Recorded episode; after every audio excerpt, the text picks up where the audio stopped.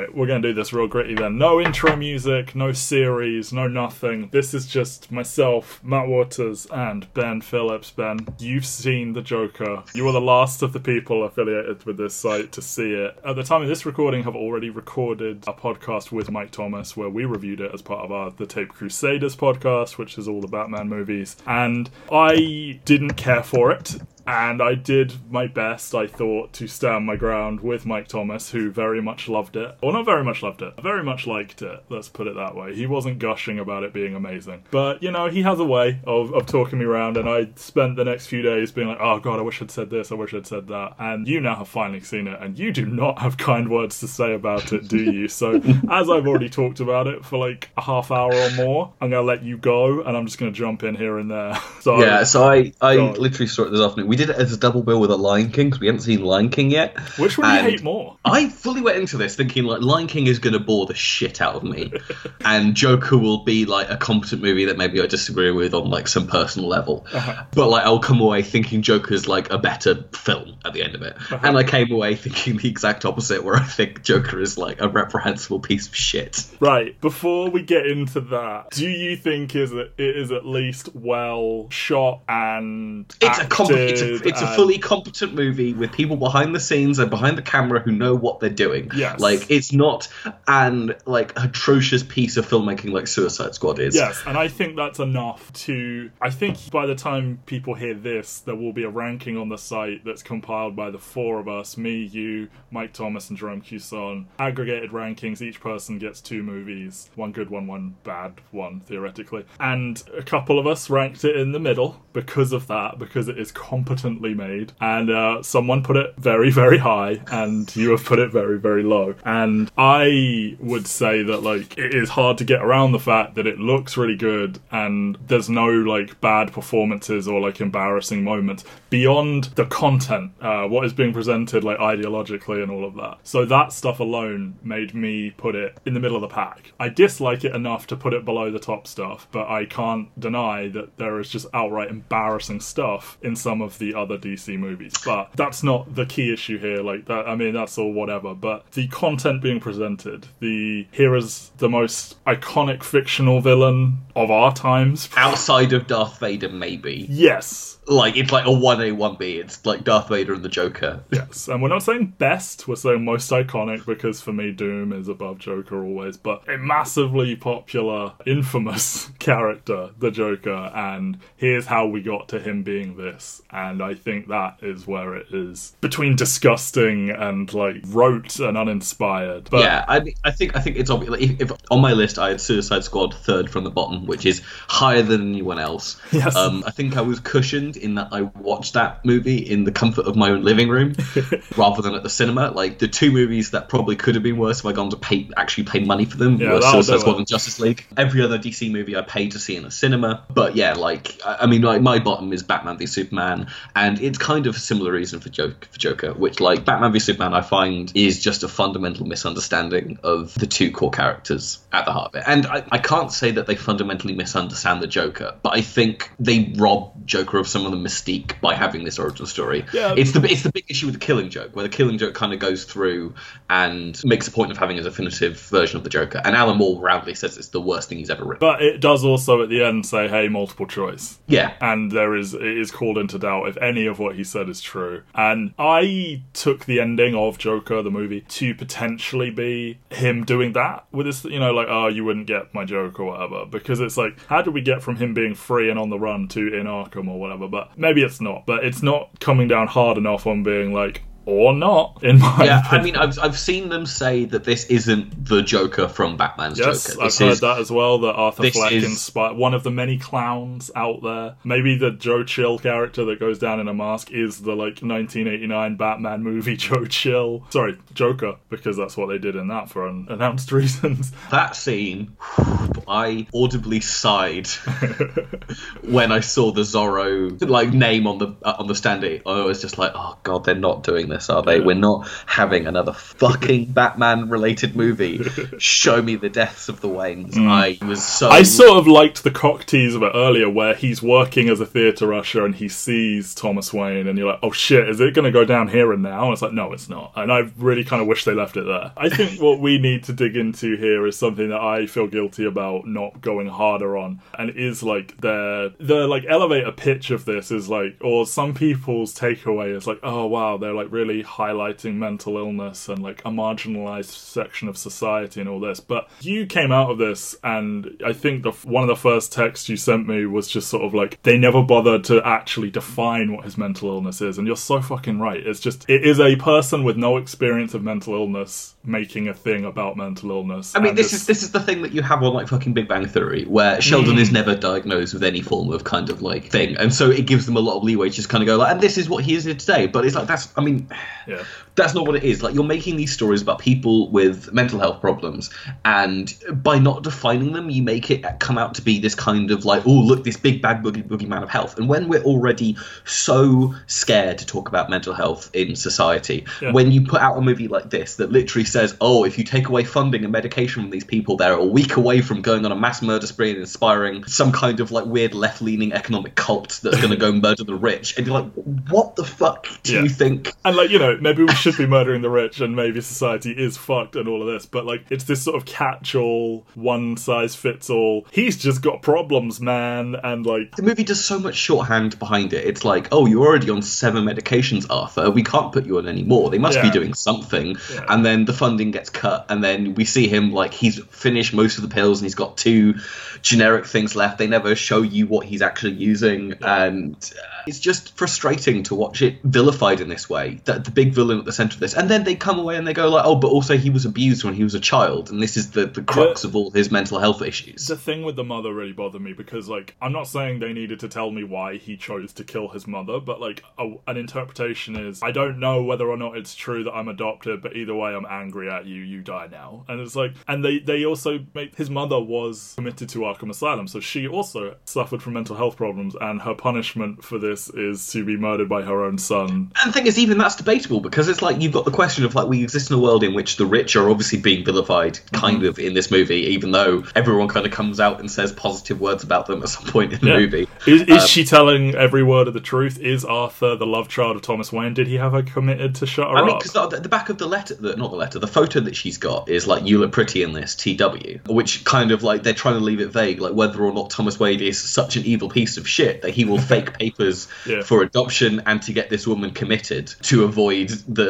the pain of having a, a illegitimate love child out there. And the movie never comes down on the other side, and it's such a weird thing to come down one side of because either way you break it down, either his mother lied to him his entire life, mm-hmm. but because she's actually suffers from form of delusion, in which Arthur then sentences her to death for, or she's vilified by the same state that has is the crux villain of kind of like so much of the movie, even though we're following around the mass murderer. The movie makes all these points, and it kind of comes off as being like politics light, where it's like rich bad, Ben Shapiro level, like fucking philosophical, like yeah, nonsense. And, but like, but even then, it's like it, like we need to eat the rich and stuff like that. But it keeps on making these points. Like Todd Phillips has come out saying this isn't a political movie. The Joker makes a point of saying I'm not a political fi- political figure.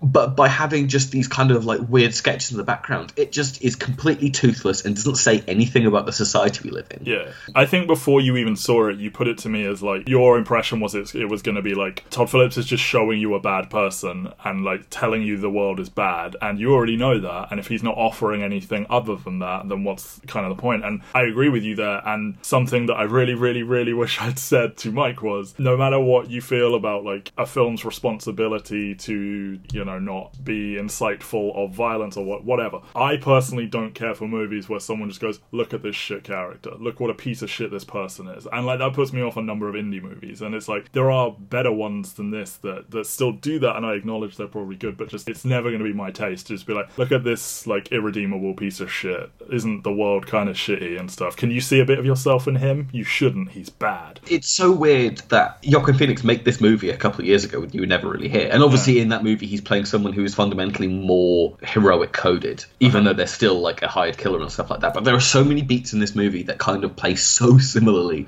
yeah. to the Joker, including the the his main character having his relationship with his mother mm-hmm. and stuff like that. And and issues with kind of like suicidal thoughts and all these different things. Yeah. But at the end of the day, You Were Never Really Here is a fundamentally better crafted movie than this. Lynne Ramsay's a better director than Todd Phillips if you want to see Joker, I would I would be so much happier if I walked in to see a Screaming the Joker and one of the projectors had just kind of gone like, "Fuck it, we're going to put you Never Really Here on because it's a better movie," and I would get a, and I would get to sit there and watch the, this ninety minute lean, yeah. tense as hell Hitman movie, which has more to say and is more careful in kind of like its depictions of brutality and violence than this yeah. movie ever is. Where so my partner sat there next to me and I could tell she hated it this movie. like the moment when he kills the other guy who like gave him the gun in his mm-hmm. apartment, yeah. and like that moment of just out of nowhere violence and all the rest of it. And the thing is, the scene afterwards with the um, the other colleague who's like trying to get out, but he's too small to reach uh-huh. the lock on the door and stuff like that. And people in our theater were laughing, and it oh, was really? just yeah, they were like full on laughing at like this. Ah, look at this physical humor bit,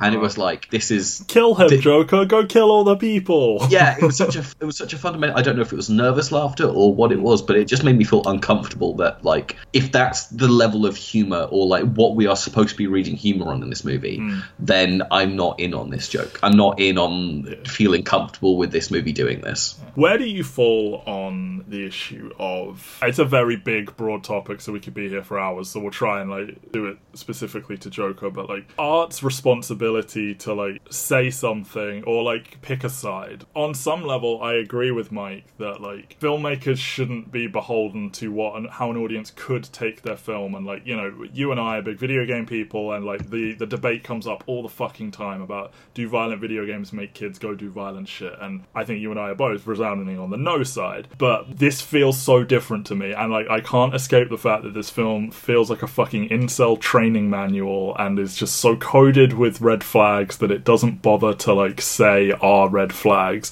But then I also found it difficult to argue around the fact that like you know people can see something that has none of this shit in and still turn it into something that is is bad you know like latch onto something they shouldn't uh, and... I think it's it's it's a weird one in that I don't think this movie is going to form an, a legion of Clowns. jokers. Yeah or jokers to go out there and stuff like that. But then again you like who would have thought that V Vendetta would have inspired an entire movement called Anonymous? Yeah. And and I, and I don't think that I mean Anonymous is obviously like not mm. a good organization. But but like, do you think films need? Or, I, I mean, art is, in general, but the films kind of need to. Like, I don't think they need to tell an audience how to feel, but I do think there needs to be something a little bit more like this is a really bad guy you shouldn't want to be like, rather than just like presenting him as is, giving no comment on the the more subtle red flag behavior. Yeah, I think, like, I think the issue. Don't latch on to a stranger in a corridor because you had one tiny interaction. Don't do that shit. Don't follow people around. Don't put your hands on a child, especially when you don't know. Those kinds of things are just sort of brushed off and not made a big deal about, and, in, because it's in service of a much larger story about look at the clown man who kills people. Yeah, I think I think the issue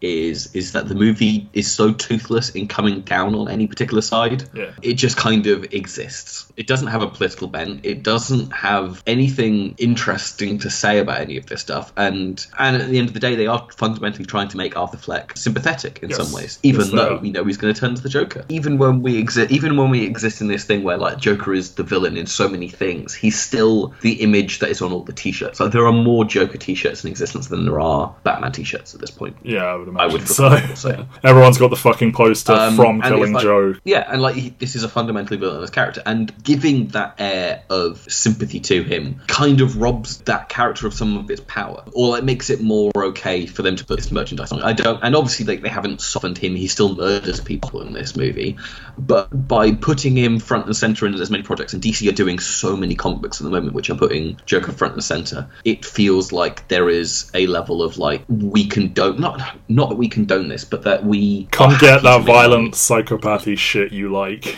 yeah, and and I'm sure both of us can say like there are Joker stories we love. Like I mean, obviously Heath Ledger is fantastic in The Dark Knight. We both like what Scott Snyder did with the Joker in his most recent comic run. They're far more like villainously coded. Yeah, yeah. I just, I just, I just, I like, I just think this movie is irresponsible. Like, not getting away from like what impact it could have on society. I just think the fundamental thing that I came away from this movie thinking was this feels irresponsible in its depiction of mental health. Yes, and I have many close personal friends who've struggled with mental health, and to see a movie kind of not vilify them in this way just made me feel uncomfortable and bad. And I know the movie's kind of doing that thing where it's like, oh, but this is what if we this is what we need to do as a society if we if we took away all these support systems for people with mental health. But at the end of the day, it's still treating them with kids gloves and kind of going like, oh, but they wouldn't last two weeks without medication, and we're we're a couple of days away from an entire city erupting into into this level of violence. And it just made me feel uncomfortable. Yeah, that was that was the, my biggest takeaway. No matter what was said or thought about it, I cannot escape a feeling of discomfort, of being uncomfortable, and not in the